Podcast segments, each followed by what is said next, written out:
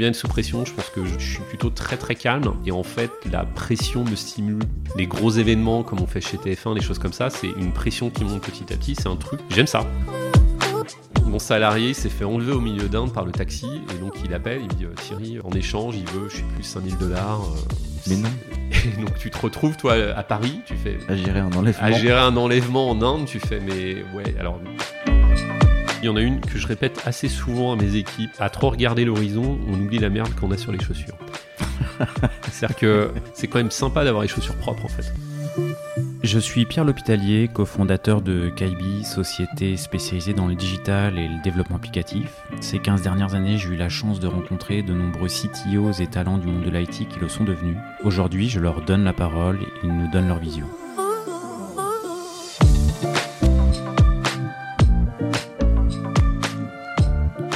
Eh bien, euh, aujourd'hui, je suis en compagnie de Thierry Bonhomme, qui est le CTO de ITF1. Merci Thierry euh, d'être venu euh, bah, jusqu'ici et d'avoir accepté l'invitation. Merci de l'invitation, c'est cool. C'est avec plaisir. On s'était pas beaucoup, beaucoup vu, enfin rencontré euh, Mm. dans le passé. mais je me rappelle qu'on s'était vu à tes tout débuts chez ITF1 euh, il y a quelques, quelques années maintenant. Et puis on n'a pas eu l'occasion de se recroiser, donc bah, c'est euh, c'est cool de pouvoir le faire. Et, Mm. et par contre, j'ai pas du tout, euh, enfin voilà, j'avais pas forcément connaissance de ton parcours. euh, voilà, les pages d'avant TF1. Est-ce que tu pourrais revenir, avant qu'on en parle, bah, voilà, sur quelques étapes fondatrices et puis les démarrages et puis les, les- les grandes pages? Avec plaisir, avec plaisir. Donc effectivement, euh, maintenant je suis euh, en charge du streaming de TF1, mais je suis passé par quelques périodes euh, depuis, depuis plus de 25 ans maintenant. Donc ouais. J'ai commencé, je dirais, assez euh, bizarrement. Moi j'ai un DUT de, de chimie, mesure physique précisément, et euh, que j'ai eu. Donc j'ai commencé à travailler à 18-19 ans parce que je voulais voyager. Voilà, je voulais euh, quitter, quitter Ah, l'objectif, c'était- L'objectif, c'était donc j'ai pris un boulot où je voyageais. Donc je suis allé faire à l'époque on envoyait des lettres. Donc euh, j'ai fait une centaine de lettres à la chaîne. Alors, les jeunes ils doivent se dire c'est quoi des lettres avec euh, voilà, mais à l'époque on faisait ça des lettres. ça ne se fait plus beaucoup. Ça ne se hein. fait plus beaucoup Ça ne se fait plus du tout. avec des timbres et tout. Donc c'était année euh, milieu des années 90. Et donc à 19 ans, euh, me voilà chez Ericsson euh, pris parce que les télécoms, un peu par hasard, ils proposaient un job avec du voyage, voiture de location, hôtel, voilà. Et donc c'était vraiment la seule raison d'y aller. Donc ils m'ont formé après à la tech, euh, mais j'ai voyagé effectivement pendant j'y suis resté trois ans. J'avais pas de bureau, je faisais euh, deux jours à Lille, trois jours à Marseille, un mois à Valenciennes, euh, C'était quoi le job? deux semaines au Portugal. Tu vois, même quand j'en parle, c'est d'abord le voyage. Ouais, c'est ce que tu as annoncé. Ouais, c'est vraiment. euh, J'étais en charge en fait d'intégration des. Pas des serveurs, c'était vraiment des, centraux télécoms, donc euh, dans, le téléphone. Donc euh, aller installer un central téléphonique euh, pour Itineris, pour les vieux, pour Bouygues Télécom, pour maintenant Orange et tout, mais on, on allait installer un central téléphonique à Valenciennes ou faire des interventions, des upgrades logiciels. À Lyon, euh, en Suède, euh, au Portugal, tout ça. Installer soit des tu- nouveaux centraux, et Tu te baladais là où il y avait les call centers en fait. pas les call centers, vraiment les centraux téléphoniques. Donc vraiment les machines où tu avais les téléphones, euh, où tu avais les lignes téléphoniques qui passent des gens faire les- vraiment les. D'accord. Ah ouais, c'était vraiment du, de l'infrastructure téléphonique. Donc ils m'ont appris ça pendant trois mois, puis après j'ai été lâché sur les routes. Donc on faisait des interventions. Donc j'ai appris, c'est la méthode suédoise Ericsson. Donc j'ai appris très méthodologiquement, je dirais. Et après, on est lâché petit à petit et on gagne en autonomie. Donc, euh, au fur et à mesure des mois, des années, bah, tu as des procédures à suivre. Après, tu vérifies que c'est bien installé et tout et tout. Donc, c'est vraiment méthode Ikea.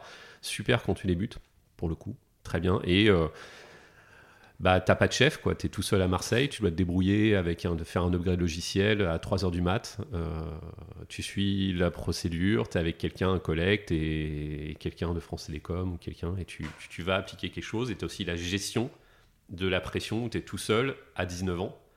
À des fois gérer des équipes qui ont 50 ans. Et tu es tout seul pour réaliser ça. Et le lendemain, il bah, faut qu'il y ait du téléphone qui marche.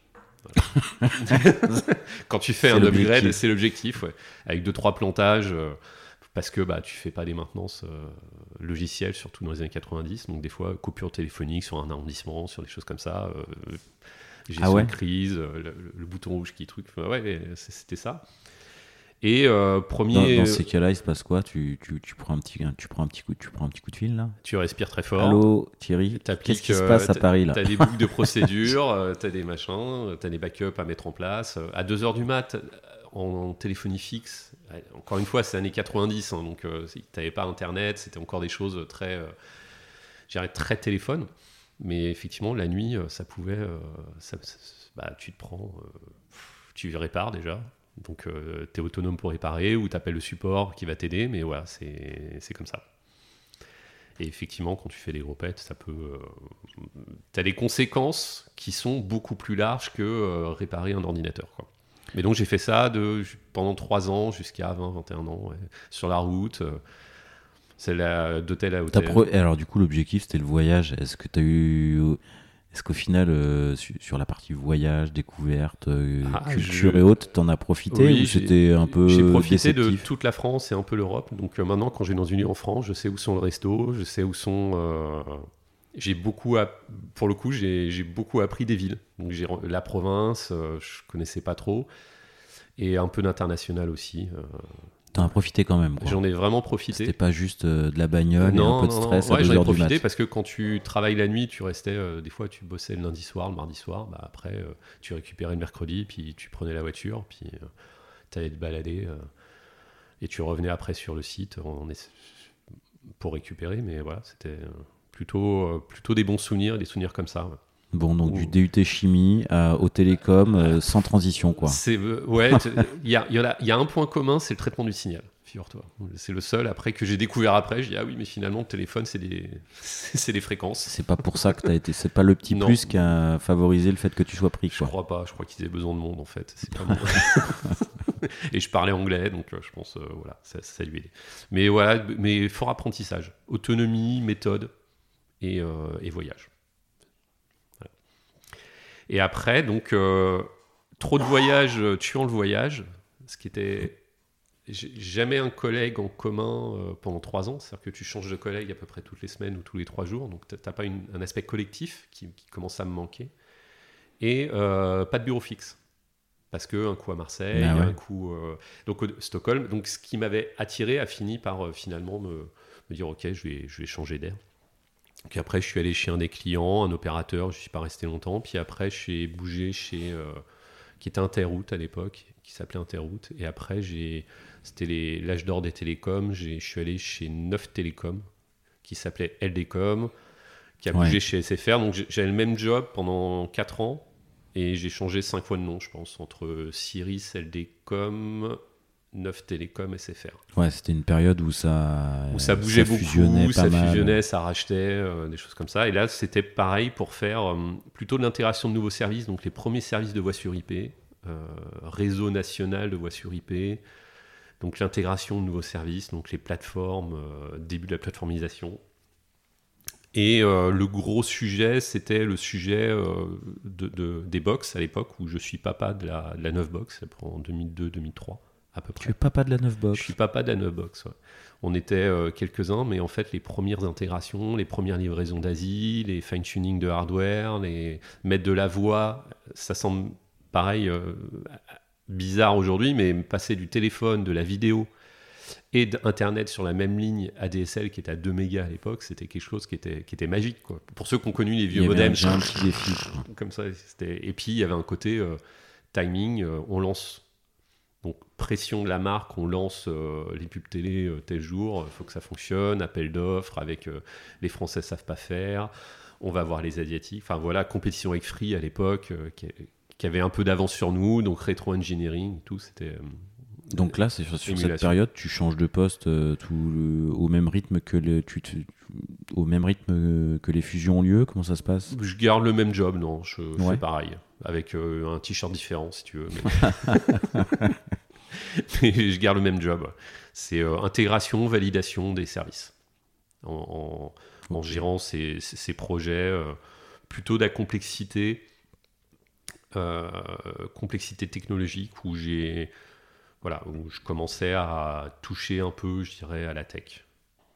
Même si j'avais touché chez Ericsson, mais là, rentrer dans euh, la tech grand public, euh, les fortes volumétries, des forts appels d'offres. euh, et voilà. Ok, donc toi le- c'était le 9, 9 Télécom, C'est ça, Monsieur Le Neuf, tout ça. des, euh, des, des gens qu'on a peut-être côtoyés en commun, Pascal Figueras, tu C'est Thomas ça. Ouais, disais. c'est ça, ouais, Thomas. Oui, t- c'est ces gens-là euh, que, ouais, d'il y a, d'il y a 20 ans, ouais. Ouais, c'était. on peut le dire. Donc, euh, première, euh, première chose. Puis en parallèle de ça, parce que j'avais vite euh, compris, comme j'avais déjà une expérience de 4-5 ans, et après, euh, à fin de neuf, j'avais déjà 10 ans d'expérience. Mine de rien, j'avais 18 ans, enfin, j'avais, j'avais 25 ans à cette époque-là. Et donc, en parallèle, j'avais commencé des études, enfin, pour faire la technique, parce que je ne savais absolument pas faire. Euh, j'ai fait du enfin, j'ai appris le management sur le tard, j'ai appris la technique sur le tas aussi. Moi, je suis plutôt un empirique, donc j'apprends en faisant. Et, euh, Et pourquoi tu pourquoi avais repris des études du coup? Parce ton- que ton, en- job, ton en- job te plaisait Ouais, euh, tout à fait. Mon job me plaisait, mais en France, pour évoluer, euh, à cette époque-là, en tout cas, fallait le tampon d'une école d'ingénieur. J'étais pas ingénieur en fait, et on me disait, euh, bah non, euh, on me disait non tout le temps, bah non, t'es pas ingénieur, non, t'es pas ingénieur. Et en plus, t'as fait de la chimie. Oui, mais j'ai euh, j'ai 7 ans d'expérience, euh, j'ai managé euh, euh, 30 personnes des fois, j'ai managé 20 personnes, et en fait, t'as- en France, t'as beau. euh, Ton petit surnom être en- c'était le, le chimiste dans les équipes. Je crois pas, je crois pas. Euh, J'espère pas, mais en tout cas, parce que je suis très mauvais chimiste en plus. Ça remonte. Ouais. Et donc, j'ai, euh, je, faisais ça, je me suis inscrit à. Ça s'appelait l'INT, donc euh, Télécom Paris Sud. Et je faisais des études le week-end, en fait. Euh, je faisais les cours le week-end, samedi, dimanche. Et je bossais du lundi au vendredi. Et j'ai fait ça pendant trois ans. pour faire un certificat d'études supérieures. J'ai fait ça un an, deux ans. Et la troisième année, j'ai passé une thèse pour euh, valider mon diplôme, pour avoir un master au final. Ça, ça donne quoi le rythme des journées euh, pendant ces trois années? Parce que là j'imagine. euh, Ah bah c'est ouais c'est boulot Ouais. la journée à fond parce que ça concerne l'entreprise pour livrer en fait euh, des projets. T'étais pas sous, dans ce projet-là T'étais pas, il n'y avait pas un aménagement de- d'emploi du temps euh, non non C'est une démarche purement perso. ouais euh, purement personnel ouais. tout à fait. Je voulais euh, ne pas dépendre de l'entreprise déjà c'est un choix aussi euh, de ma part et euh, et euh, je voulais euh, voilà c'est vraiment personnel. Le- le- L'entreprise voyait pas l'intérêt donc euh, j'ai pas ok bah je Donc je le fais. Je moi. le fais moi, et puis voilà, et puis j'ai eu mon diplôme, et je voulais rien devoir à personne. Et quand j'ai eu mon master, euh, j'ai fait bon bah maintenant que je... on me disait tu peux pas évoluer à la fois en termes de salaire, en termes de de, de- de skills, de management parce que je suis pas ingénieur. Maintenant je suis ingénieur et j'ai 10 ans d'expérience. Ah bah non, tu fais le même allez. job. Ah bah et puis j'ai voilà décidé de, de partir. c'est dommage, t'avais le tampon. bah oui j'avais le tampon mais bon. Et donc voilà. Et donc, Alors du coup le rythme des journées, des semaines pendant ces trois ans? Intense, euh, intense parce que c'était en plus euh, période intense de lancement euh, d'une nouvelle technologie euh, dans le monde quand même. Enfin, on parle de box, euh, fibre, euh, ADSL, enfin ADSL à l'époque. Et puis le week-end, bah, faire le soir faire les devoirs, euh, le samedi, dimanche se lever euh, tôt. Quand t'as 25 ans, c'est compliqué euh, quand t'as fait la fête le soir. Et aller, aller sur les bancs de l'école, retourner sur les bancs de l'école, en plus que je n'ai pas trop connu parce qu'à 18 ans j'étais parti. Mais finalement, c'est plus intéressant de retourner à l'école quand tu as, connu le monde professionnel, en fait. Tu, tu prends ce qu'il y a à apprendre. t'es pas, on était entouré de professionnels, et donc finalement, tu poses les bonnes questions aux profs, tu, tu sais pourquoi tu es là. bah, C'est une démarche perso, Ouais. hein, donc euh, Et euh, j'ai rencontré des gens très intéressants d'univers variés, et pareil, qui ont des expériences riches, qui ont un vécu euh, dans l'entreprise, euh, et les profs ont aussi un vécu dans l'entreprise. Donc c'était assez. c'était- pas une contrainte en tout cas d'y aller le week-end. ça t'a amené des, bon, des opportunités professionnelles, ce réseau-là derrière? Euh, le réseau, non, mais en tout cas l'école, oui. Euh, l'é- l'é- l'école m'a apporté deux, deux- deux choses. Le tampon déjà, parce qu'on était encore euh, en 2004-2005 par là, donc il y avait encore ce tampon nécessaire pour les écoles d'ingénieurs. Et aussi, ça m'a permis de rentrer un peu. J'étais prof en parallèle après, donc ça m'a permis de À l'INT école centrale d'électronique. Euh, j'ai- aidé un peu à l'INT, mais euh, en fait, le tampon euh, INT, ils m'ont fait connaître quelqu'un en fait pour être prof ailleurs parce qu'ils voulaient un prof qui parlait anglais pour l'international. Donc j'étais prof à l'école centrale électronique euh, après, en parallèle de mon job aussi pour une vingtaine d'heures, trentaine d'heures par, par an. Ok. Donc ça m'a permis de voilà de bifurquer un peu, mais j'ai pas été prof à plein temps. C'était vraiment en, par- en parallèle de mon job d'après où ils m'ont fait connaître le milieu scolaire euh, que je connaissais pas plus que ça, le milieu universitaire et voilà. Comme quoi, j'avais pas fait d'école d'ingé, mais j'y suis retourné et en plus j'étais prof dans une école d'ingé. Comme quoi.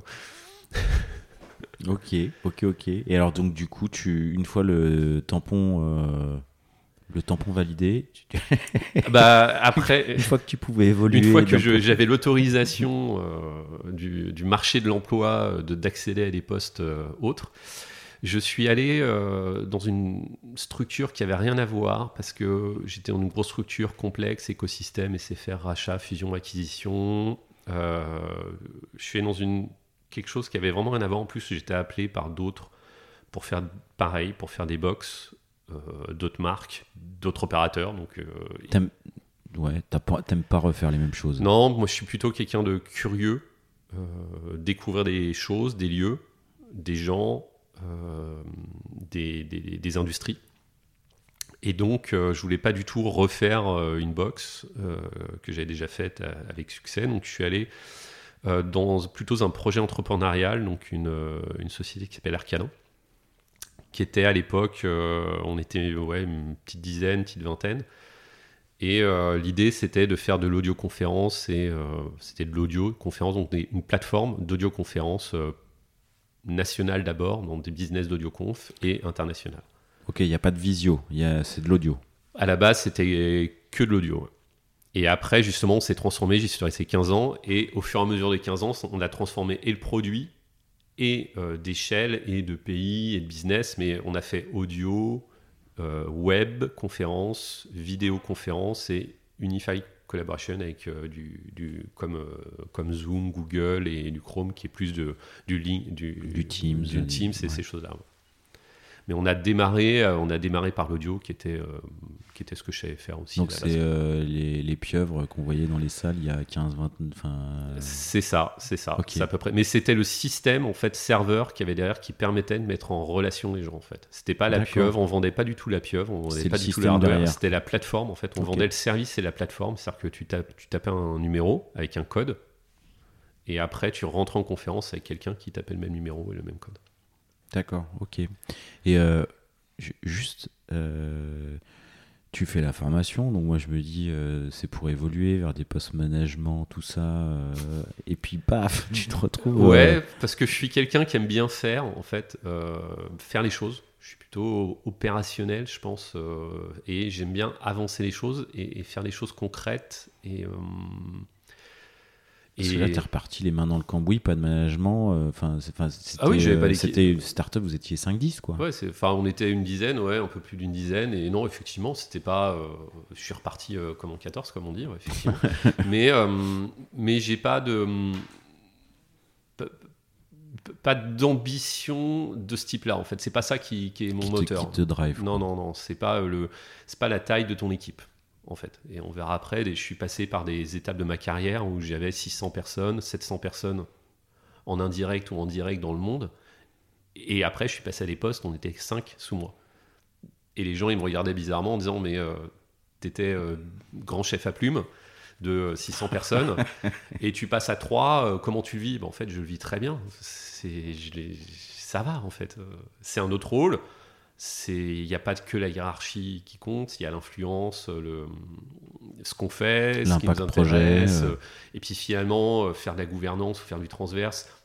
Pourquoi pas C'est aussi intéressant si on le vit pleinement. Si euh, l'important c'est d'être en phase, je pense, avec euh, soi-même et au moment où on veut le faire, en fait, qu'on qu'on se dise ok là je je veux manager pour faire les choses, ou là, bah non, je veux moins manager, je veux plus faire du projet ou du fond. Effectivement, là, euh, je suis reparti euh, de, dans une petite structure euh, pour faire les choses. Et pour le coup, pour faire, euh, pour faire faire, c'est-à-dire que je bossais euh, tous les week-ends, la nuit. Ah ouais. bah, T'es resté, hein, faut- resté sur le même rythme. je suis que- resté sur le même rythme et il faut prévenir les gens que bah, quand c'est qu'on est dans son entreprise, euh, entrepreneuriat aidant, bah on y il faut y aller à fond en fait. Entrepreneur, t'étais associé du coup. Euh, pas initialement non.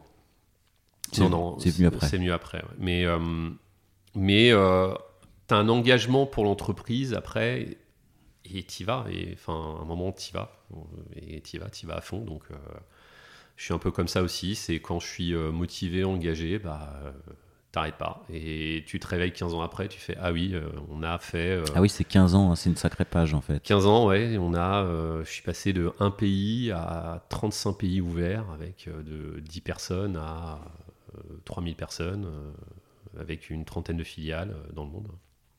Donc euh, un bout d'aventure euh, à la fois technologique parce que euh, produit, parce que tu changes ton produit de audio, web, vidéo, humain, parce et d'abord humain, parce que tu, tu- passes de 10 personnes à, à 2000, donc tu rencontres un nombre de gens incroyable dans le monde entier. Et aussi business avec opportunités, différents, enfin tu scales quoi. C'est vraiment, tu, tu prends le scale et ce qui est impressionnant 15 ans après, où c'est en fait ce qui, ce qui a été le moteur, c'est l'adrénaline de tout ça quoi. Le scale, euh, tu- bon, euh, passer de 10 à 2000 personnes, euh, bon, apparemment, il n'y a pas eu trop de murs. ça a eu l'air de bien se passer, mais bon, j'imagine il y a des trucs qui se sont bien passés, des trucs qui ont Oui, été euh, durs, des, des choses que Euh, tu retiens en termes d'apprentissage de, Bah, de personnellement, ce qui marche, je- marche moins. Ouais, pe- personnellement, j'ai appris, euh, j'ai appris énormément parce qu'en fait, c'est euh, dans, une entreprise, tu passes par plusieurs vies. En fait, euh, tu tu une vie euh, au départ. T'as personne, après tu as une équipe de 5, après tu as une équipe de 12 euh, sur l'Europe, après tu passes à l'international, après tu retournes sur la France, après tu fais l'avant-vente, après tu fais du produit, après tu fais marketing produit, après... Et donc tu, te réinventes en fait tout le temps. Euh, tu... Ce qui est nécessaire en fait quand tu scales, parce que ce qui est dans une entreprise, une structure qui, qui ne qui est pas forcément en croissance, c'est pas quelque chose que tu peux faire. Mais en tout cas, c'est nécessaire si tu veux avancer. C'est-à-dire qu'il faut comprendre très vite que tu peux pas tout faire, qu'il y a des gens qui sont meilleurs que toi pour faire le job, et qu'il faut savoir abandonner des tâches euh, que tu faisais euh, euh, des Bien. fois euh, que tu faisais bien. que tu faisais bien, ouais, de- tout à fait, mais entre 16h et 18h, et puis c'est peut-être mieux si quelqu'un le fait toute la journée entre 9h et 18h. Plutôt que toi, tu passes 2 heures, tu le fais bien pendant 2 heures, mais si quelqu'un le fait bien pendant 8 heures, en fait, au final, il fera plus et mieux. Donc c'est vraiment ce, type de choix à, faire.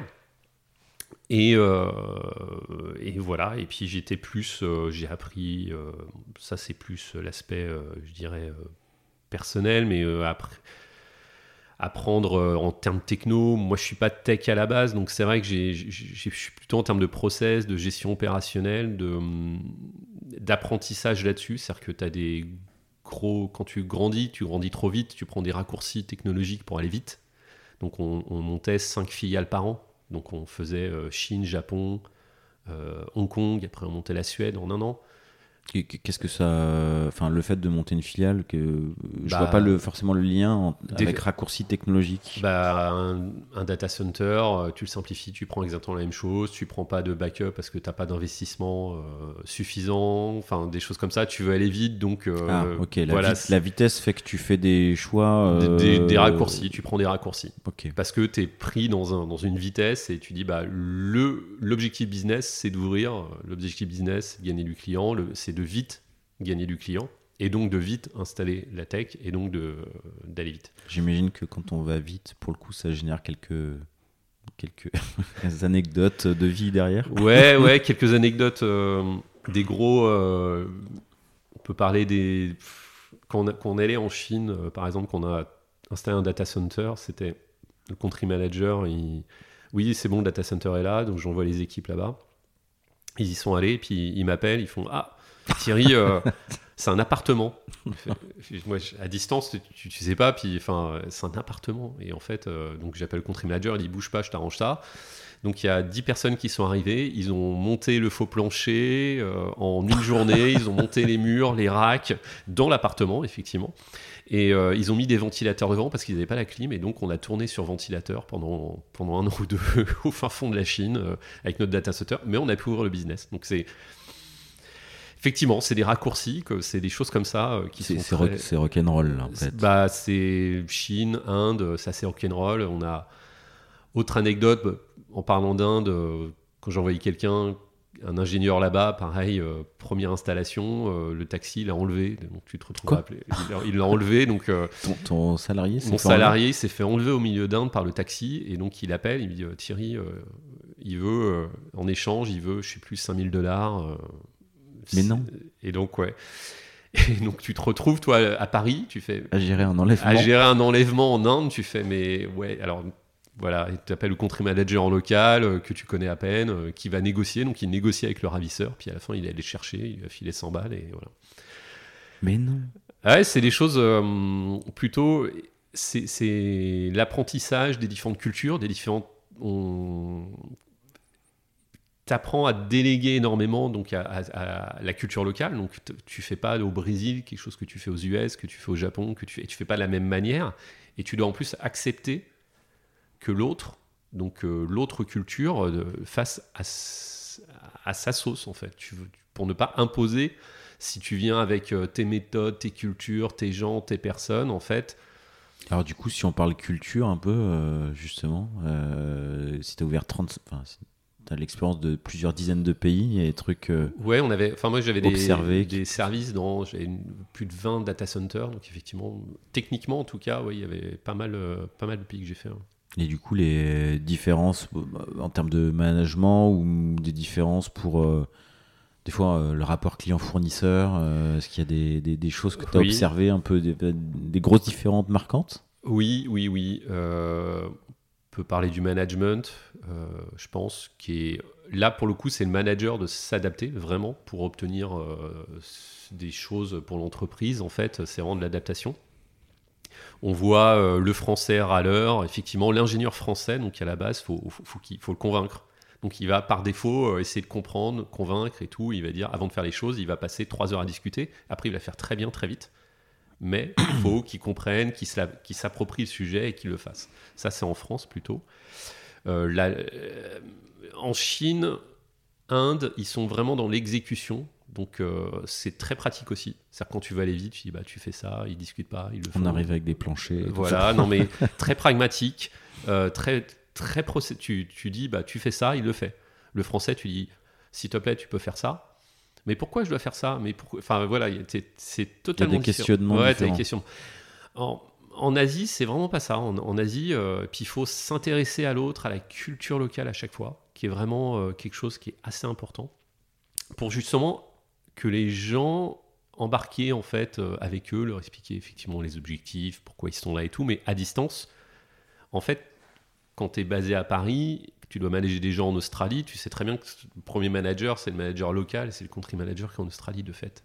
Donc tu dois aussi apprendre à travailler, à créer des liens avec le manager local euh, et plutôt aussi euh, en direct sur la personne. Et quand tu vas les voir, donc quand tu vas en Australie, tu vas passer du temps avec eux, des fois plus que travailler avec eux, pour justement avoir le côté humain qui va être là. Donc euh, tu vas faire des after-work plus facilement pour justement créer une relation qui, quand tu vas revenir en France, va te permettre de les avoir tous les jours au téléphone sans problème. Et euh, tiens Thierry, ça va. Donc créer une relation est quand même dans, dans- le mode distance très important. Puis après, tu as les autres cultures type américaine ou, ou, ou, euh, brésilienne euh, voilà qui sont totalement euh, différentes et tu dois appréhender les Américains d'une autre manière. Et c'est pas les Américains, tu as côte Est, côte Ouest, Midwest qui est vraiment différent et, et les ingénieurs que tu as ou les équipes ou les, ou les personnes que tu rencontres, c'est- différent en fonction de la, de la région où tu dois t'adapter Ah à ça. Ouais, ouais. Entre côte ouest, côte est, tu... Ouais, totalement. Plus business euh, pragmatique euh, à New York, euh, d'affaires avec des commerciaux très forts. Californie un peu plus cool. Quand j'allais former les commerciaux là-bas, j'ai fait un tour des US en, en une semaine. J'ai fait New York, Los Angeles en faisant Chicago. Enfin, j'ai fait une ville par vraiment Par jour. Le, par jour avec une formation des commerciaux quand je faisais l'avant-vente et le produit. Effectivement, c'était très arrivant en Californie, c'était pas du tout les mêmes. Ils étaient en short et il y avait la bière sur le bureau, alors qu'à New York, c'était costard cravate et euh, c'était une formation, c'était to- totalement, totalement autre, qui était beaucoup plus chaleureuse côté euh, californienne et un peu plus straight euh, côté, euh, côté New York. Et puis Chicago, euh, cool entre les deux, mix business, mais content d'être là et voilà. Bon, donc du coup, tu as fait euh, de la formation de commerciaux, de l'avant-vente, euh, monter Ouais. des data centers. j'ai- euh, fait de l'infrastructure pure, de l'applicatif, du développement, de l'avant-vente, beaucoup d'avant-vente. J'ai monté une business unit de Professional Services. Euh, donc euh, vraiment des gros projets pour les opérateurs, c'est-à-dire que les Orange, les Singtel, faire des avant-ventes pour des opérateurs euh, belges, Belgacom ou autres. On avait une vingtaine d'opérateurs qui sous-traitaient en fait la partie audioconf. Et donc j'ai aidé, j'ai aidé à faire des projets grands comptes clients, à faire des, des ventes aussi, des choses que je savais pas du tout faire, apprendre. Et Et du produit, du marketing aussi. Et, et du coup, vu que tu as eu la casquette, des casquettes plus tech, puis des casquettes plus euh, vente avant-vente, Mmh. le rapport client-fournisseur dans les différents pays? Euh, assez euh, en pays anglo-saxon. D'abord, c'était, euh, bon, on allait, euh, on allait au bar boire des bières avec les clients après le deal, qui était plutôt, euh, pl- plutôt compliqué, euh, mais à l'anglo-saxonne, c'est-à-dire qu'une fois que, ok, Une fois la- que c'est une fois que c'est signé, signé, on- c'est signé, on oublie ce qui s'est passé et puis on très chaleureux, on va au resto, on va se boire des bières. Donc euh, ce côté-là. Côté Japon, j'ai quelques deux trois. euh, je me souviens, comme on faisait de l'audioconf et de la webconf, il y a des incidents opérationnels et moi, responsable de l'infrastructure, et responsable euh, de la plateforme, en fait, effectivement, quand il y a eu l'exigence de qualité du japonais, et, il y a une conf call, donc sur les milliers, les dizaines de milliers de conf calls qu'on fait, il y en a une qui plante avec un chef de un- une call de trois personnes. euh, Il y a une coupure de deux minutes au milieu du call d'une personne. Et donc, c'est remonter euh, responsable technique euh, global, euh, mettre la pression sur le fournisseur. Et donc, j'ai dû faire l'aller-retour Paris-Tokyo sur euh, trois jours. Alors, aujourd'hui, niveau RSE, c'est absolument. Pour, euh, mais vraiment, c'était convoquer, euh, convoquer le responsable technique euh, qui est la source du problème. Et donc, j'étais convoqué à Tokyo devant les responsables commerciaux de, de l'opérateur. Donc, j'étais dans un amphithéâtre avec euh, 100 commerciaux en face de moi et j'ai passé une heure debout. Ils parlaient pas anglais, je parlais pas japonais, avec un traducteur à côté, avec un micro. Il n'y avait pas IGN. Non, il n'y avait pas hygiène à l'époque. Et donc, c'était une heure de remontrance. Ça marche pas, ça marche jamais, euh, c'est pas normal. Il y a une coupure où le son il a été plus bas hier et pendant une heure en japonais, tu es là. Et on m'avait briefé avant. Et donc, euh, c'est tu es dans un rapport de domination, soumission euh, qui est assez hallucinant et j'ai beaucoup appris. Et c'est encore une fois, tu respectes la culture. C'est-à-dire que t'es- déjà, tu y vas, convoqué, bah, tu y vas. C'est voilà. Et après, tu acceptes de passer euh, une heure très très compliquée, en fait, où je me souviens, j'étais très tendu, mal au dos de partout, parce qu'en plus, tu peux pas répondre. Enfin, c'était du japonais, et puis c'est. Voilà, une... quand tu as 100 personnes devant toi, tout au milieu, c'est comme au Parlement, quoi. C'était comme ça, et tu te prends des flèches en japonais. Et puis après, bah. Tu dis désolé, Ah ouais, Pardon, ouais, c'était, euh, c'était vraiment, ils voulaient, ils s'excusaient, mais ils avaient apprécié que je fasse le voyage depuis Paris, puis très respectueux de ça. euh, Ils voulaient voir le grand chef. Donc le grand chef euh, tech est arrivé, ils l'ont vu, il Ils a fait le déplacement, il a fait l'effort, ils ont mis trois baffes et ils étaient contents. Et euh, satisfaits, et voilà. Et moi j'étais, bon bah tu sers de punching ball, mais c'est ça, mais, mais ça fait partie du job Et en euh, fait. si t'avais avais été briefé en fait. Ouais, j'ai ouais, C'est-à-dire c'est- que si t'avais pas été briefé, t'aurais réagi différemment? T'aurais aurais eu des réactions peut-être Je- un peu plus. euh, je- comme je connais un peu la culture japonaise, j'aurais peut-être pas, mais effectivement, t'envoies quelqu'un qui, qui, qui, qui a pas l'habitude, ça peut et être qui est un peu compliqué. plus sanguin. Ouais, qui est un peu plus sanguin que moi, qui est plutôt un, un naturel calme. C'est différent, mais ouais, ouais, je pense que tu peux, tu peux le vivre différemment parce qu'il il y a des gens qui, je pense, peuvent mal le vivre parce que c'est vraiment très, euh, très compliqué. Et c'était euh, de l'avant-vente ou des ventes, euh, des ventes euh, debout dans le couloir euh, parce qu'on te reçoit 5 minutes euh, à l'accueil, euh, parce qu'on on- on veut bien te faire sentir que euh, tu n'es que le fournisseur et euh, pour te faire souffrir un peu. comme il y a 40 ans en France quand on montait les radiateurs pour, euh, pour les acheteurs. C'était encore ça il y, a, il y a 15 ans en fait. Ce qui, ce qui était moins le cas, c'était moins, c'est moins un rapport de partenariat en tout cas. C'est plus un rapport de, euh, de, domination euh, qu'on peut avoir maintenant euh, en France. Enfin, j'y suis pas allé depuis euh, 5-6 ans, mais en tout cas à l'époque c'était ça. À l'époque, c'était ça. Ok. Et euh, bon, bah, ça avait l'air d'être. euh, Enfin, qu'est-ce qui fait que tu t'en vas en fait? Bah après, euh, on a. c'est une, grosse belle page. T'as l'impression qu'il y a des challenges tout le temps. Oui, euh, bah, plein de trucs de transformation. Et puis, c'est les. Voilà, c'est euh, euh, connu la phase de croissance euh, très forte. Euh, On a été racheté par un grand groupe, euh, par un grand groupe japonais, justement. Et euh, j'y suis resté quelques années. Et puis après, bah. Voilà, c'est. Nouveau Ah, challenge. resté, t'es resté quelques années post-rachat Ouais, Post-rachat, ouais. Post-rachat, je suis resté 2-3 ans, euh, le, temps, le temps que tout se ficelle, et puis après, bah, on- les, les gens sont partis petit à petit, donc les gens que je connaissais, après tu fais partie des meubles, et c'est jamais très agréable aussi. donc tu te dis, euh, ah bah lui, tiens, il décide, et puis après, tu dis, bah pourquoi pas moi, et puis après, bon, bah tu... À un moment, il faut comprendre que la boîte que tu as connue n'est plus la même et ne sera plus jamais la même, et je pense... euh, faut, faut juste partir quoi et dire ok je vais découvrir autre chose. Donc euh, plutôt être sur soi et dire ok qu'est-ce que je veux faire en fait? Qu'est- qu'est-ce que après 20 ans de carrière parce que j'avais 20 ans de carrière après avoir connu euh, la boîte suédoise avoir voyagé partout dans le monde euh, d'avoir fait une scale-up à succès euh, entreprise entre- entrepreneuriale que je pense je ne revivrai pas mais il faut justement fa- faire le deuil de ça de dire ok je peux revivre des, des aventures euh, start-up entrepreneuriales mais est-ce que ça sera jamais la même. est-ce que ça, ça sera jamais la même Ça sera jamais euh, la même chose Et puis, est-ce qu'il faut que ça soit la même? Je crois pas, en fait. Comme je disais, je préfère les expériences riches et apprendre des choses. Euh, donc, je me suis dit, qu'est-ce qui. Donc, ne sachant pas trop, j'ai fait. euh, je, je voulais pas, je voulais pas passer euh, quelques années à rien faire. Enfin, je, je voulais pas. T'aurais pu, quoi. Mais non, je, suis plutôt quelqu'un d'actif. Et euh, qu'est-ce qui m'intéresse? Bah, Apprendre. Qu'est-ce qui m'intéresse? Être utile. Changer, avoir d'impact, donc changer une organisation. Être plutôt dans un, dans un contexte compliqué.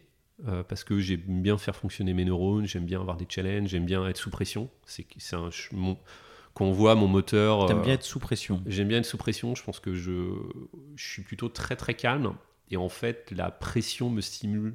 Une fois qu'on se connaît, plutôt, plutôt euh, après 25 ans de carrière, on commence à se connaître, mais c'est quelque chose, l'adrénaline. En fait, c'est- un moyen d'avoir de, na- de l'adrénaline à la fois. euh, je me rends compte qu'une crise, au moment, c'est jamais bon, mais en fait, je- après, je sais, ouais, c'est. C'est pas mal. Et en fait, les gros événements, comme on fait chez TF1, des choses comme ça, c'est une pression qui monte petit à petit. C'est un truc. J'aime ça.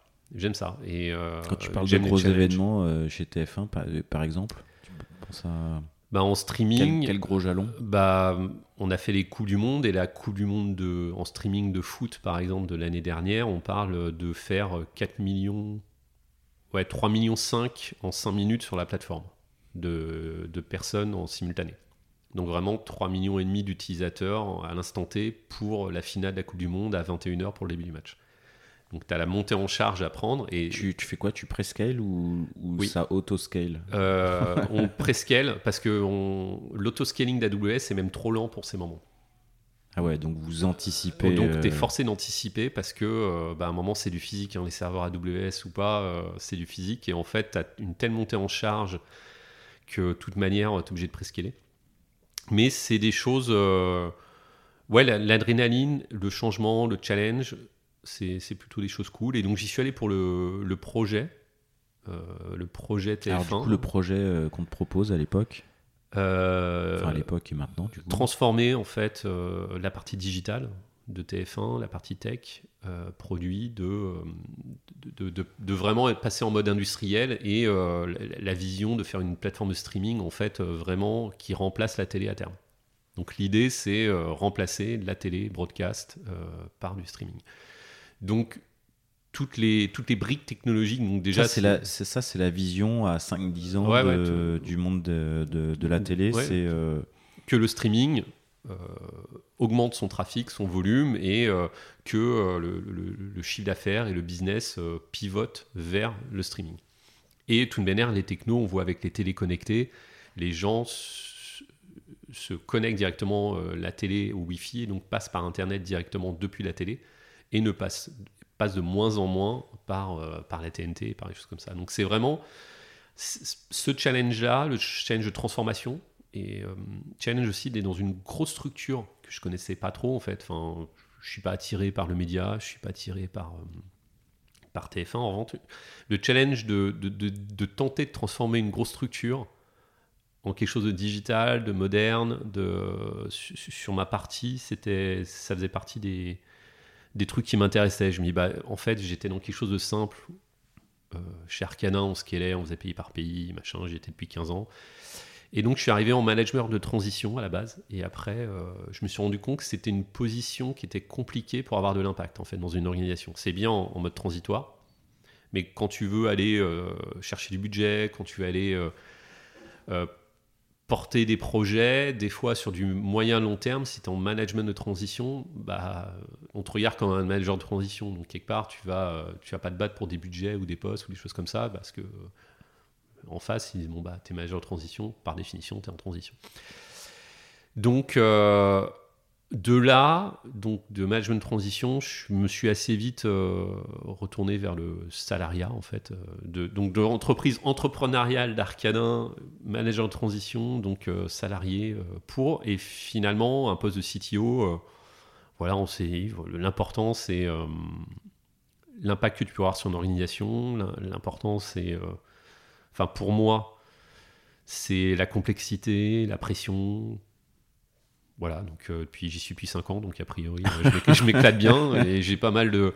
C'est un monde, euh, c'est un monde où il y a beaucoup de mouvements les médias depuis entre les arrivées des différents acteurs internationaux. Donc finalement c'est un écosystème qui est très complexe, qui bouge beaucoup. Il y a des nouvelles marques qui se créent, il y a des plateformes qui se créent, qui meurent. C'est un peu le Far West encore, donc c'est vraiment un business en croissance, le business du streaming. Donc c'est intéressant de voir de l'intérieur quelque chose comme ça et une boîte essayer de se transformer de l'intérieur. c'est sociologiquement aussi intéressant. Aujourd'hui, tu peux pas savoir, euh, la vision du produit streaming que tu montes euh, à 3 ans, tu as une vision aujourd'hui, mais euh, dans 3 ans, ça sera peut-être complètement différent. Le marché va être différent, bah, tu as les acteurs... rien qu'en France, tu vois, il y a, deux ans, Salto naît, hop, après Salto meurt. Euh, il y a des acteurs de streaming de manga qui sont apparus, qui pétaient tout et finalement qui sont, qui sont perdus aussi là. Il y a des nouvelles marques comme HBO euh, qui n'avaient pas de plateforme, qui ont une plateforme, qui ont devenu une plateforme, on ne sait pas la marque. Enfin voilà, on ne sait pas où sera le marché dans 2-3 ans. Ce qui est sûr, c'est que nous, on veut être une plateforme de streaming gratuite, leader en France sur notre marché. Donc ça veut dire que euh, on va pas être on va pas se battre face à Netflix, on va pas se battre face à Disney+, on n'a pas Star Wars, on n'a pas, on n'a pas leur catalogue, on n'a pas un, on n'a pas des milliards et des milliards de contenus, on n'a pas la notion d'international, donc il faut se battre avec les choses qu'on a et qui sont gratuites du coup? bah parce que euh, offrir la, la, les contenus et, et, à tout le monde le maximum de personnes et de Français possible. C'est-à-dire qu'en fait, tu vois maintenant le prix des plateformes payantes, c'est assez cher, vraiment. Et après, bah, est-ce que les gens, ils ont euh, et Netflix, et Disney+, et euh, Prime, et donc ils en ont pour 100 euros euh, sur les médias Est-ce que tu veux rajouter 15 euros, 10 euros mensuellement à quelque chose? Et puis TF1, à la base, sur la TNT, c'est gratuit. Donc le modèle, il est publicitaire d'abord, en fait. Ouais, ok. Donc en fait, c'est pas tout à fait le même, c'est pas du tout le même modèle. En fait, gagner des abonnés et être vu par maximum de personnes, c'est pas du tout le même business model.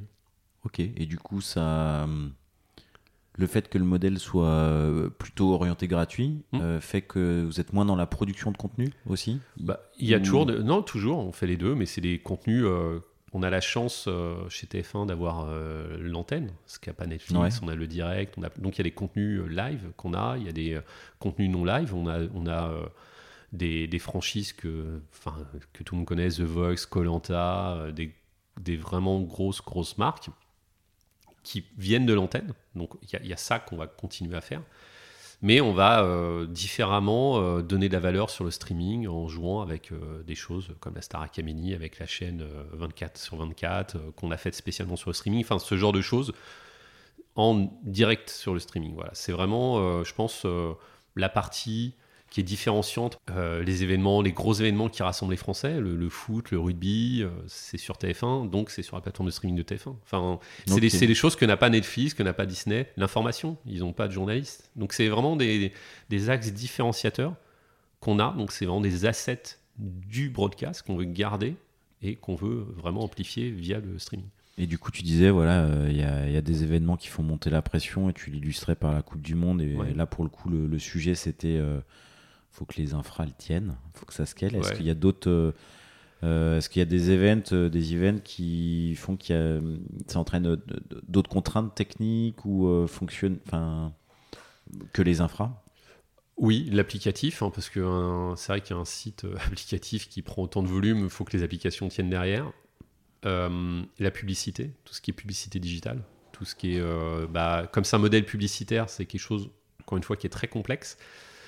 Euh, on est sur des modèles, euh, bah, s'il un écran noir sur le digital, on ne fait pas de publicité sur le digital aussi. Donc c'est vraiment le fait qu'on soit gratuit renforce la qualité de service que tu dois avoir en fait. Parce que quand tu es un abonné, euh, tu payes à l'année, entre guillemets, ça se plante 5 minutes, bah c'est triste, mais à tu t'es remboursé sur le mois d'avant, mais tu gardes ton client. Mais nous, le gratuit, on perd du business direct. C'est-à-dire que si je fais écran noir durant un match, c'est du business direct que tu perds.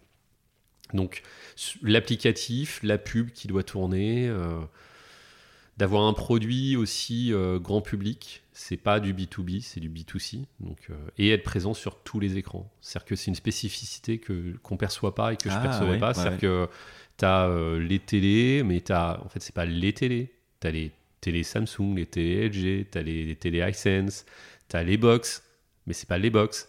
La box est faillie. La box orange, ah, mais c'est pas la box orange, il y a la box orange 1, 2, 3, 4. Ça, implique quoi techniquement ça derrière? Bah des stacks euh, techniques un peu différentes à chaque fois. Parce que les, les box vont pas supporter tel Parce que euh, euh, Bouygues Telecom a une techno différente d'Orange et la box c'est pas le même hardware donc t'en as qui sont sous Android ou qui sont sur HTML, t'en as qui sont et en fait cette multiplicité fait que c'est un écosystème technologique qui est très très complexe. Donc il faut essayer de simplifier la stack au maximum pour éviter d'avoir à gérer 30 euh, releases différentes sur 30 stacks différentes parce que tu, pourrais très bien si tu te perds pour aller vite.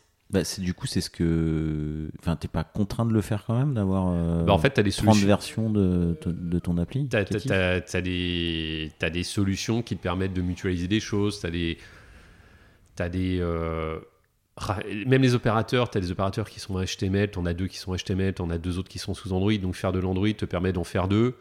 Et après, c'est un peu différent, suivant c'est embarqué chez l'opérateur. Après, tu as la partie player, donc c'est vrai que l'expérience vidéo, bah, c'est tu dois protéger le contenu, donc ce qu'on appelle les DRM. Donc c'est pas pareil si c'est un Mac que si c'est euh, Microsoft, que si et en fait c'est complexité technologique applicative. Comment vous faites pour protéger les contenus du coup Plein de choses. On a euh, de la DRM. Donc, euh, DRM, c'est euh, Digital Right Management. C'est une sorte de. C'est quelque chose dans le contenu de ta vidéo qui va interdire de faire un screenshot de l'écran, de forwarder ou de dire que bah, la personne en fait peut regarder qui s'est inscrit sur, sur le site soit bien la même qui regarde la vidéo pour aider qu'il y ait les plateformes pirates qui récupèrent ton flux, par exemple. Parce que tu te bats, en fait, dans un milieu streaming, outre la complexité inhérente à l'écosystème technologique, tu te bats aussi contre plein de monde qui veut récupérer tes contenus. Ton flux, ouais. Ton flux. Donc tes plateformes, euh, le flux du match, tu te bats contre des hackers qui veulent faire tomber ta plateforme pendant les matchs. On a eu ça pendant la Coupe du Monde. Ah, c'est sympa. Du DDoS pour euh, un exploit. Pour, euh, donc à partir des quarts de finale, on avait des attaques, demi-finale, finale et des tentatives d'attaque. Donc tu non seulement c'est compliqué. Ah oui, toi, euh, au moment des événements, tu. ah oui, oui, au moment des événements, c'est quand je dis que j'aime la pression, mais il vaut mieux aimer en fait. C'est-à-dire qu'effectivement, c'est pas que la charge, c'est aussi en même temps, tu surveilles et tu as, des robots, on s'est fait attaquer par des dizaines de milliers de bots du monde entier, euh, de Russie, de Chine, euh, des US, partout. Qui faisaient quoi comme type d'attaque? Bah, euh, du DDoS. Ils essayaient de faire tomber la plateforme juste pour. euh, Avec euh, de la. de- injecter de la charge Ouais, injecter de la charge, ils bourrinaient et voilà. Et donc tu, tu prends de- du WAF, des firewalls, des choses et tu joues et tu essayes de deviner le pattern parce que tu les vois un peu avant, pas des, des patterns bizarres. Ils passent sous les radars et puis après ils font une grosse attaque massive et puis voilà. Ouais, c'est. Donc effectivement, euh, Donc la, la stratégie, c'est les détecter et refuser leur connexion. ouais, Ou c'est avoir assez de bandes passantes pour pouvoir accepter. C'est les deux. Enfin, t'as pas une stratégie, je pense. Et en plus, c'est une stratégie qui évolue. C'est-à-dire que quand ils ont attaqué, euh, mettons, sur un match en quart de finale, tu les arrêtes. Bah, tu sais très bien que le match d'après, tu les Ils vois. tenter un ils autre tentent truc. autre truc. quoi. Ok. Donc, non, c'est c'est- c'est une espèce de jeu. Et vraiment, c'est c'est ça qui est intéressant. C'est à la fois complexe et euh, voilà, c'est un peu. un Et du coup, du coup, en termes ça, c'est un d'orga, est-ce que tu as une équipe, euh, enfin, tu as des personnes qui sont dédiées à la sécu, euh, bon, à la sécu, tes infras, tes applis, tout ça, mais est-ce que euh, à l'approche d'événements, tu euh, t'onboardes des gens supplémentaires euh, Tu y a des experts qui sont dans le coin qui viennent en plus Enfin, on, a, on a tout le temps des gens sécu. Euh, ITF1, donc c'est euh, 200 personnes, il y a avoir 150, 120 tech en tout. Ce que j'appelle tech, c'est infra et application Ouais. et un peu tout.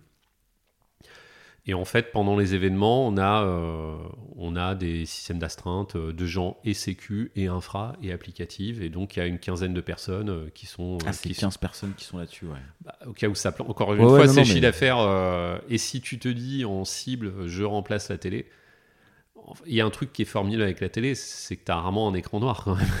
Ça marche bien. Non, mais globalement, euh, ça marche bien. La TNT, bah, ça marche bien. Donc, si tu vises cette qualité d'excellence, en fait, il faut effectivement que tu t'organises en termes de processus opérationnel, en termes de support, en termes d'événements, pour essayer d'aller vers cette excellence-là. Donc, cette exigence de qualité, en fait, euh, de- de- doit faire partie du, du- vraiment de, la- orga, ouais, de la ligne directrice et de, de ça. Ça- Ouais, le match du week-end, bah, euh, pour un événement, il faut du monde. ouais.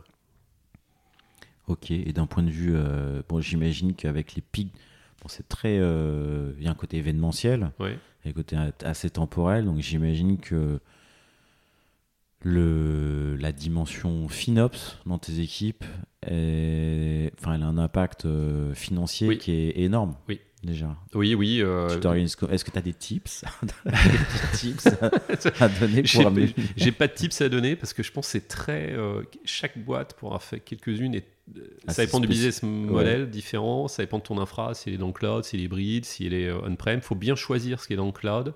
Il faut bien connaître ses centres de coûts, ce qui, est, ce qui doit être variabilisé. Et puis il y a des choses que tu peux garder on-prem, il faut pas être un- vraiment euh, noir ou blanc là-dessus. C'est-à-dire que moi, il y a des choses que j'ai on-prem pour des raisons de coût. Pour des raisons de coût Pour des que tu de gardes on-prem. ouais, que je garde on-prem. Euh, parce que du coup, c'est euh, après- ton serveur, il est à 97%. Ouais, c'est ça. et C'est-à-dire que la, ça journée, moi, le matin, le JT ou les choses comme ça, j'ai pas besoin euh, de- d'une capacité de 5 ou 6 téra gigas, machin. J'ai- Ça passe, entre guillemets, sur un serveur et j'ai pas. Avec les volumes de TF1, donc on parle de 5 chaînes quand même, TFX, TF1, TF1 série film, en permanence, en live. Avec ces volumes-là, ça coûterait vraiment très très cher en variable, euh, en coût à la minute. Ouais, parce que tu, tu sais que tu as un. T'as un, truc fixe Oui. qui, est, euh, qui est constant. Quoi. En revanche, une charge minimum, Faut- tu l'as. quoi. C'est ça. Et en revanche, bah, le pic de trafic que tu dois tenir, tu dois scaler, tu dois, et on fait appel, euh, typiquement, on a 5 4 ou 5 fournisseurs CDN différents pour un événement. Donc euh, on prépare, euh, un peu comme les boîtes qui préparent le Super Bowl aux US, ils ont 7 ou 8 CDN parce que tu n'as personne qui peut prendre en charge en France un événement tout seul. Donc tu es, Ah ouais donc es obligé Tu, de... tu- Donc tu es multi-fournisseur et donc tu essayes de... Et tu délègues euh, en stratégie, tu délègues à tes CDN les mêmes contenus ou tu leur partages le contenu à recracher? Euh, on- enfin, c'est si nous si nous qui gardons l'origine du contenu en fait, toujours. Euh, ouais, Ouais. ouais, mais du coup, est-ce que tu vas avoir trois CDN qui peuvent euh, être sollicités sur Ouais. le même contenu Mmh. Ouais, Ouais. ou- ouais, ok. Tout à fait. Ok, ok. Ouais, tout à fait. Mais euh, c'est euh, c'est ce genre de choses. Donc, est-ce que j'ai des tips FinOps? Oui, j'en ai plein. Est-ce que c'est applicable? Je pense dans d'autres secteurs, je pense pas. Dans le média, ça dépend si vous êtes euh, sur une plateforme de manga, c'est différent que il n'y a pas d'événementiel. Si vous êtes euh, sur euh, peut-être du Netflix ou du là, il y a peut-être ils commencent à faire de l'événementiel, mais ils en ont pas. En fait, c'est de la VOD classique, donc il n'y a pas de pic de charge, beaucoup. Sauf pour la nouvelle saison de Casa del Papel ou la nouvelle saison, un instant T qui sortent. S'ils disent à 10h, c'est la dernière saison 2, et là, tu as un pic de charge. Et ils se sont plantés d'ailleurs plusieurs fois, Netflix. Mais euh, il n'y a pas de. Je pense pas qu'il y ait de recette magique. Et c'est qu'on fait, qu'on est CTO, je pense que c'est ça le truc. Faut, faut pas arriver avec quand Sa méthode à appliquer. euh, non, ça marche rarement en fait. Faut écouter, regarder, adapter, s'adapter beaucoup aux gens parce que c'est pas les mêmes profils, à la structure, au business. C'est-à-dire que les demandes sont pas les mêmes. Si, si c'était pas TF1 et peut-être un autre business de streaming, j'aurais pas du tout fait la même infra, j'aurais pas fait les mêmes choix. En Et donc là, du coup, toi, tu as opté pour du euh, hybride avec un peu d'on-prem Ouais. pour, euh, tous- pour, tous- pour euh, ta charge minimum. ouais, quoi. c'est ça. ouais. Et tu as adopté euh, un mul- multi-cloud ou. Et, multi, et un seul cloud et mu- multi-CDN. et Multi-CDN. Ok. Et parce que TF1 et que français aussi. Peut-être que, tu vois, une- un acteur international, bah, ils auraient pris un- d'autres choix ou choses comme ça. Mais effectivement, nous, on est français en France, francophone, Belgique, Suisse. Mais on peut tenir euh, comme ça. Et si- voilà. C'est vraiment des choix d'architecture euh, qu'il faut faire euh, lentement, consciencieusement, et pas arriver en disant Ouais, dans la boîte d'avant, euh, j'ai fait ça. euh, Ça a marché. ça a marché, euh, on fait pareil. Ah, mais en fait, c'était une banque. Euh, ça ça n'avait rien à voir comme business, ou c'était un système d'info, c'était euh, du Exchange Server, et ça n'a rien à voir en fait. Donc, euh, écoutez beaucoup. Et euh, voilà, ça faisait partie de la transfo. euh, essayer d'organiser une équipe, parce qu'en fait, plus ça va, en 25 ans, euh, tout par l'équipe en fait. C'est eux qui, c'est eux qui font.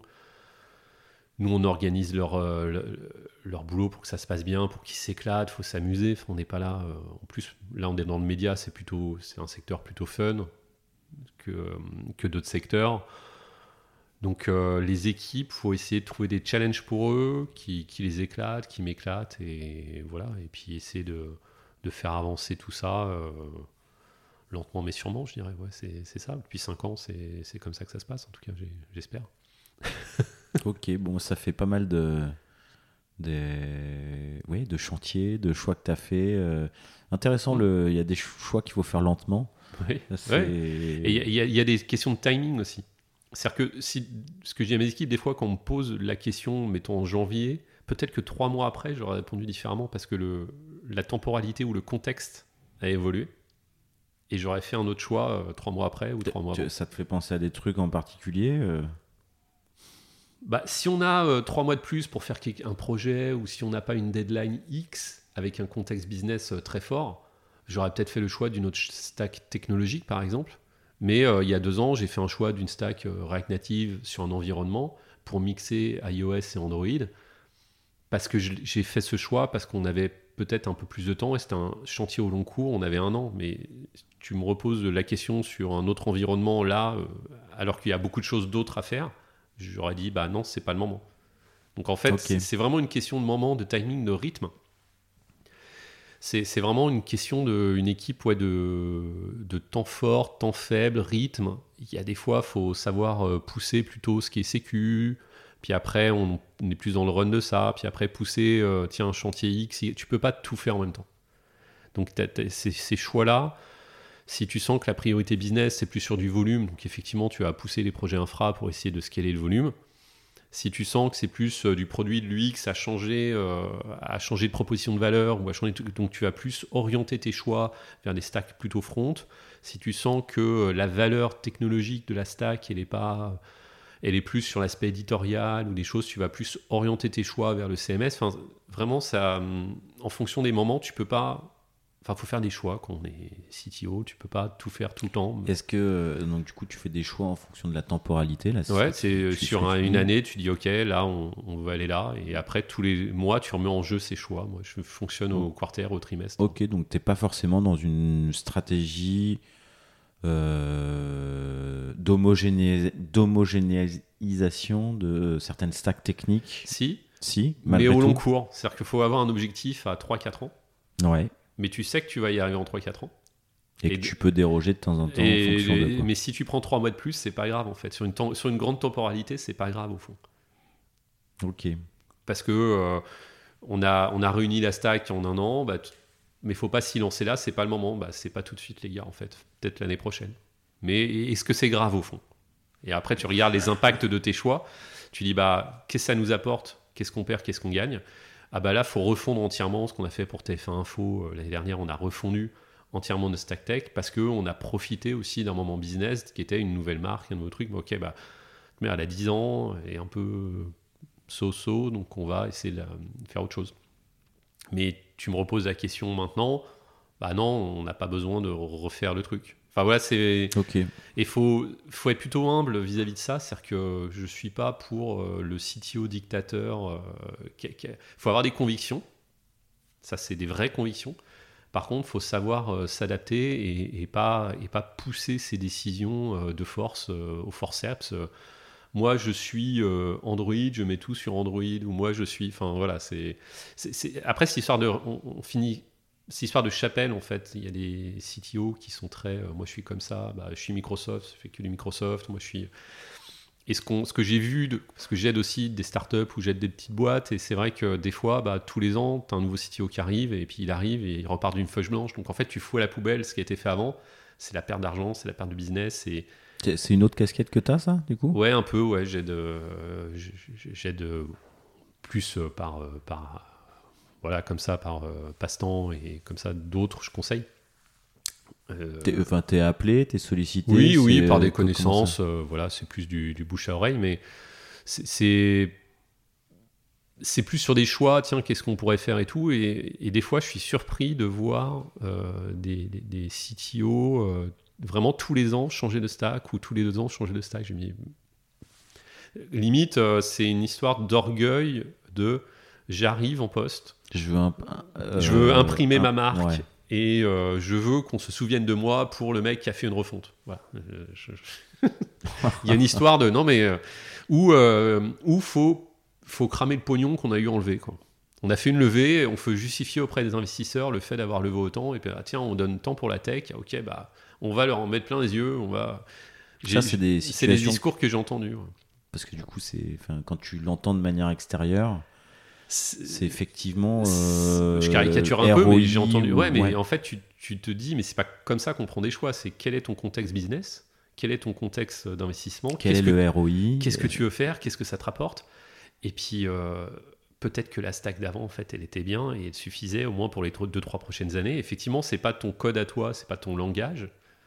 Après, sauf si toi, tu veux mettre les mains dedans, mais après, c'est ton choix, en fait, euh, personnel. Mais, mais c'est. euh, ah bah moi je veux aller sur euh, Google Cloud parce que euh, pff, chez AWS euh, j'aime pas.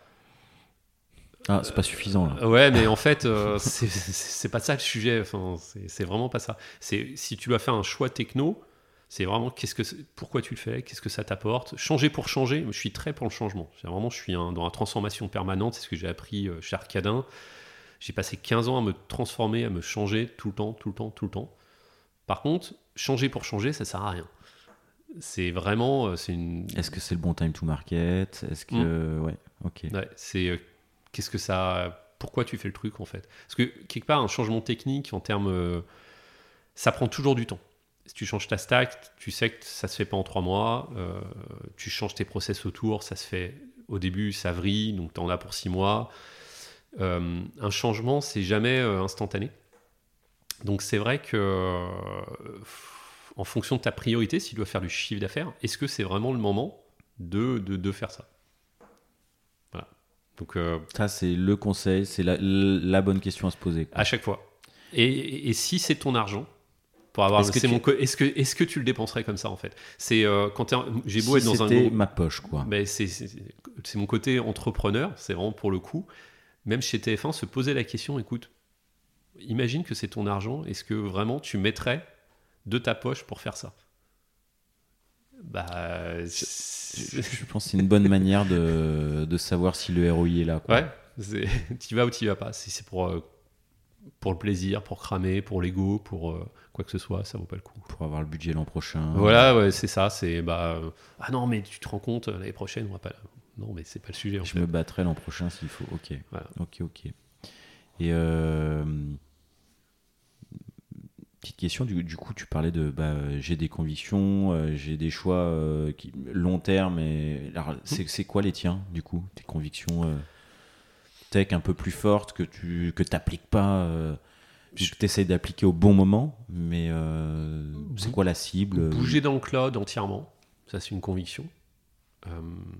C'est une conviction forte. Après, je le fais pas pour des raisons économiques. Ou je, voilà. Après, donc, ça veut pas dire que je le ferai jamais. Ça veut dire que peut-être qu'économiquement, ça sera rentable dans un an, deux ans, trois ans. Tu Voilà. attendras le moment où c'est rentable, mais tu, tu C'est ça. penses que c'est une, C'est une cible moyen terme pas les œufs dans le même panier. Multi-cloud, tu vois, c'est aussi une conviction que Ce j'ai. qui n'est pas le cas aujourd'hui. Ouais, ce voilà, mais c'est des choses, euh, c'est des choses parce que bah, si tu te dis, mais c'est toujours pour un enjeu business. Faut pas oublier, remplacer la télé, pas d'écran noir. Donc tu peux pas dépendre d'un seul. Enfin, c'est des choses aussi qui sont très liées au, au métier et à- Ouais. au contexte business. C'est pas, euh, c'est une conviction que j'ai, mais qui est, qui est liée au contexte business. C'est-à-dire que on veut pas d'écran noir, on veut que ça marche nickel. Donc il faut être multi-cloud. En fait, c'est c'est cette logique-là que j'ai euh, à chaque fois. Donc ça, c'est une, une de mes convictions. Qu'est-ce qui t'a empêché de le mettre en place jusqu'à. Enfin, qu'est-ce qui fait que. D'autres priorités, euh, d'autres chantiers, le chantier sécu à faire, euh, d'autres choses en fait, moderniser d'autres stacks vidéo euh, qui étaient plus legacy et plus vieilles et qui étaient plus métier, comment, comment aller plus vite, comment coder plus vite, comment faire des règles métiers, comment balancer des replays quotidiens plus, plus rapides que d'autres, parce qu'on va avoir un catalogue, mais la raison, le parce que, c'est parce qu'on TF1 va faire grandir son catalogue. On a déjà euh, près de 80 films qui passent pas sur l'antenne aujourd'hui. On a plein de chaînes qui ne passent pas sur l'antenne, donc on a en digital beaucoup plus qu'à la télé. Mais parce que notre catalogue, il va encore augmenter, donc il faut des règles euh, plus souples et donc refaire cette chaîne de workflow vidéo. Donc ça vient de là en fait. Donc la priorité d'abord là, parce qu'on va faire gonfler le catalogue, elle n'est pas de faire autre chose. Donc c'est vraiment chaque, euh, chaque étape, il faut cerner à quel niveau de maturité on est technologique dans chaque gros bloc. Si on n'est euh, pas mature en sécu, bah, euh, c'est peut-être le moment de le faire. Mais pourquoi? Parce qu'on peut être attaqué. Euh, si on n'est pas mature euh, sur euh, la stack euh, web, euh, je veux dire de Tefumax, qui a beaucoup moins de clients que euh, MyTF1, est-ce que ça vaut le coup de le refaire tout de suite? Non. Est-ce que ça vaut le coup de se mettre une deadline? Des fois oui, s'il y a un enjeu business, des fois non. Je pense que la roadmap à un an, elle doit péter en vol à peu près euh, trois fois par an. Mais en tout cas, les convictions à 2-3 ans, elles sont toujours là. Et, j'arrive à les tenir. C'est-à-dire qu'une refonte d'une CI/CD, quand les ingés me disent ah ouais, il y a qu'à Faucon, on va le faire et tout, je leur fixe pas le deadline. Par contre, je sais très bien qu'on va le refaire. Mais je sais très bien que c'est un chantier à un an, un an et demi. Le temps de refaire tout derrière. Parce qu'il y a d'autres choses à faire. Bon, t'es pas PO, mais t'as ton backlog. C'est ça, c'est un peu le, c'est un peu l'histoire. Ok, ok, ok. Bon, bah, je pense qu'on a fait un bon petit tour d'horizon des chantiers qui ont été les Mhm. tiens, des choix euh, courts, moyen terme, long terme. Euh, je me dirige tout doucement vers quelques dernières questions. Mhm. Est-ce que euh, est-ce qu'il y a un proverbe, une phrase, une maxime qui te ou plusieurs qui t'accompagnent? Euh, oui, il y en a une que je répète assez souvent à mes équipes. euh, euh, c'est aux grands, à ceux qui veulent justement, qui voient que la vision et qu'on oublie leurs problèmes du quotidien. Et donc, c'est à trop regarder l'horizon, on oublie la merde qu'on a sur les chaussures. C'est-à-dire que, effectivement, tu as, vu long terme, tu regardes l'horizon, mais il faut traiter les deux, les deux temporalités simultanément à chaque fois.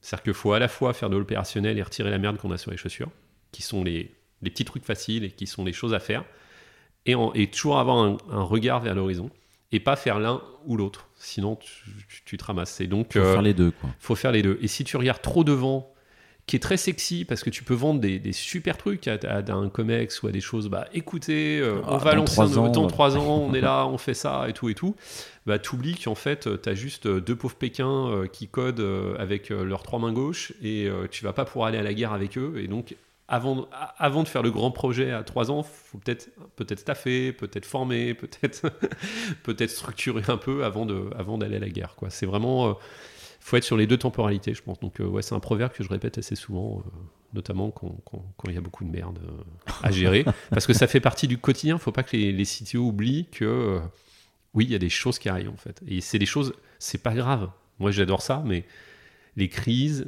on en a toujours dans nos métiers. On en aura toujours. Par contre, faut pas oublier qu'on peut en avoir. Et est-ce qu'il y a des incendies que tu. Ça me fait penser à un épisode euh, que j'ai fait avec le CTO de Blablacar, Olivier Bonnet, qui mmh. m'a dit que lui, un de ses apprentissages, c'était euh, qu'un de ses managers lui avait dit euh, il faut savoir des fois laisser un incendie brûler pour se concentrer pour mettre en place les conditions mm. que la prochaine fois le feu ne prenne pas, quoi. Mm. En gros. Bah, il y a un peu ça.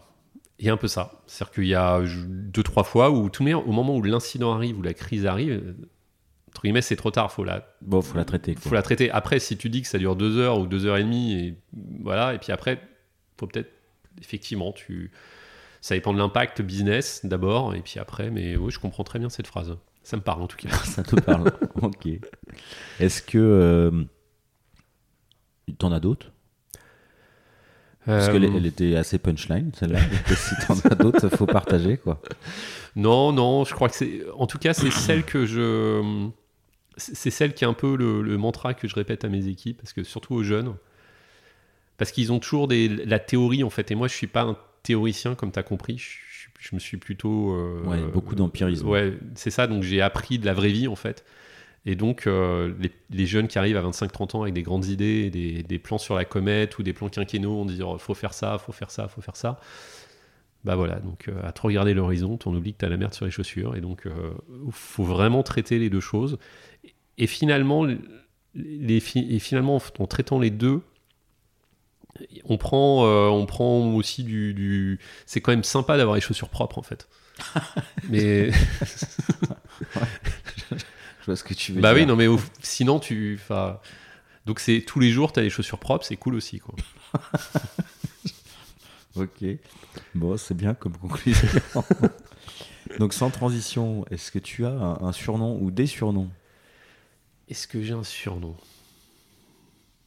euh, Dans le milieu personnel, c'est sûr que non. Euh, dans le milieu pro, alors là, euh, je crois pas. Vraiment, je crois pas. Ça n'a rien de triste. Hein. Non, non, non, non. les, anglophones, non, ils m'appelaient Mr. Goodman. En fait, ah, euh, ouais, ouais, euh, ils m'appelaient souvent euh, ça, Goodman, parce que bonhomme, Goodman, le jeu de mots très drôle. Donc à l'international, ça marchait pas mal, ça, Mr. Goodman. Ok, ok, ok. C'est le seul surnom que. Ouais, c'est le seul surnom. Tu n'as qu'un surnom dans des milieux anglophones. Ouais, c'est ça, c'est ça. Ok, ok. Est-ce que tu donnerais un titre à cet épisode? Euh, le, titre auquel j'ai pensé, c'est plus par rapport à. Ouais, Sympathy for the Devil, en fait. Sympathy for the For the Devil. D'accord. La chanson des Rolling Stones. Pour plein de raisons. Euh, déjà. T'aimes bien la pression, quoi. J'adore les Stones, déjà, première raison. Cette chanson-là particulièrement. Et, euh, et j'aime, et en, fait, je crois, je, suis quelqu'un qui est plutôt très calme, très très posé. Je suis capable de garder la tête froide dans pas mal de circonstances, euh, opérationnelles, métier et tout. Et je, je crie rarement, en fait, au boulot. C'est 25 ans que j'ai pas crié, que j'ai pas donné un ordre. Euh, mais j'ai une attirance, c'est vrai, pour la pression. J'attends, j'aime ça en fait. J'aime l'adrénaline. Donc c'est ce sympathie for the devil qui en fait, quand c'est trop calme, quand il se passe rien, euh, typiquement quand une organisation est figée, même un an, je, réfléchis toujours, même quand tout va bien, à changer l'organisation. Parce que j'ai cette... Euh, déjà, faut changer quand ça va bien. C'est mieux.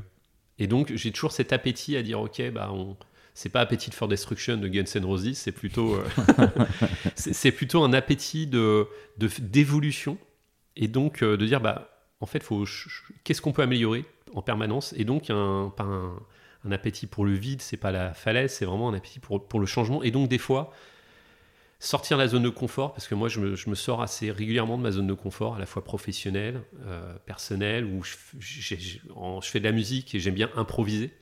Donc je fais de l'improvisation beaucoup en, guitare. Et, et, je pense qu'en milieu pro, ça doit être pareil. C'est-à-dire qu'à un moment, il faut se lâcher. Et j'aime ces moments où, bah, ok, bah, on va improviser. Et en fait, on se met en risque. Et on met en, pas risque une organisation en la changeant même quand ça va bien. Et c'est ce côté adrénaline qui me titille toujours un peu de euh, ouais en fait j'ai le regard qui frise euh, quand il y a un truc important ou qu'il y a un truc bien compliqué qu'on va se prendre c'est bien compliqué c'est bien impossible et là moi je suis plutôt à faire euh, bon vous me laissez un peu réfléchir et on va y aller et c'est ce côté ouais sympathie for the devil qui est, qui est qui, qui m'a suivi, je pense, dans toute ma carrière, depuis 25 ans, qui continue à, à, me suivre. Et puis les, voilà, les Stones derrière en musique, c'est plutôt cool. Quoi. Voilà. Ok, bah écoute, t'aurais pas eu d'idée, je pense que je serais parti sur une idée avec des chaussures. tu. Le grand blond avec une ouais, chaussure noire. Puis, voilà, puis, vu, vu, que moi j'ai ne peur qu'une chaussure actuellement, c'est quelque chose qui me marque. Euh, et du coup, euh, bah, ça m'amène à la dernière question. Est-ce qu'il y en a une que je t'ai pas posée, que tu aimerais que je te pose euh, ma pointure de chaussure. Quelle est ta pointure de 43. 43. C'est très intéressant. ça fait une sacrée conclusion, effectivement. Bon, ça veut dire qu'on a bien balayé tout le ouais. reste.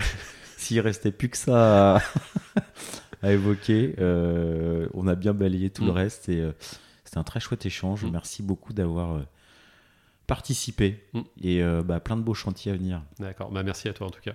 À très bientôt. Salut.